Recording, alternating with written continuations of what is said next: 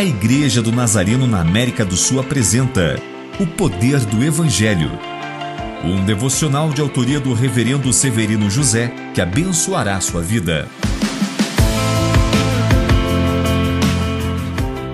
Para onde o Espírito Santo vai nos levar?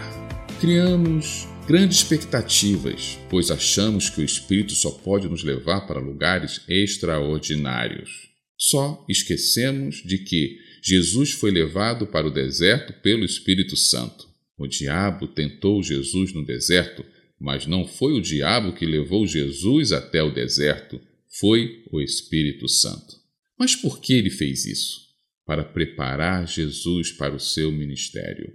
Todos nós precisamos passar por um tempo de preparação antes de alcançar os objetivos de Deus em nossas vidas. E não existe melhor escola para nos preparar do que o deserto.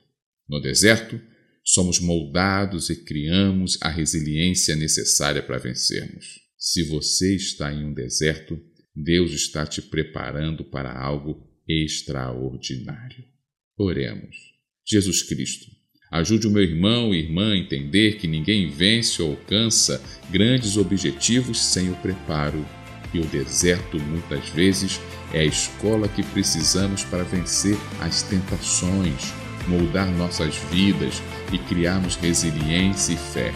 Que Ele possa aguentar firme com a sua ajuda. Amém.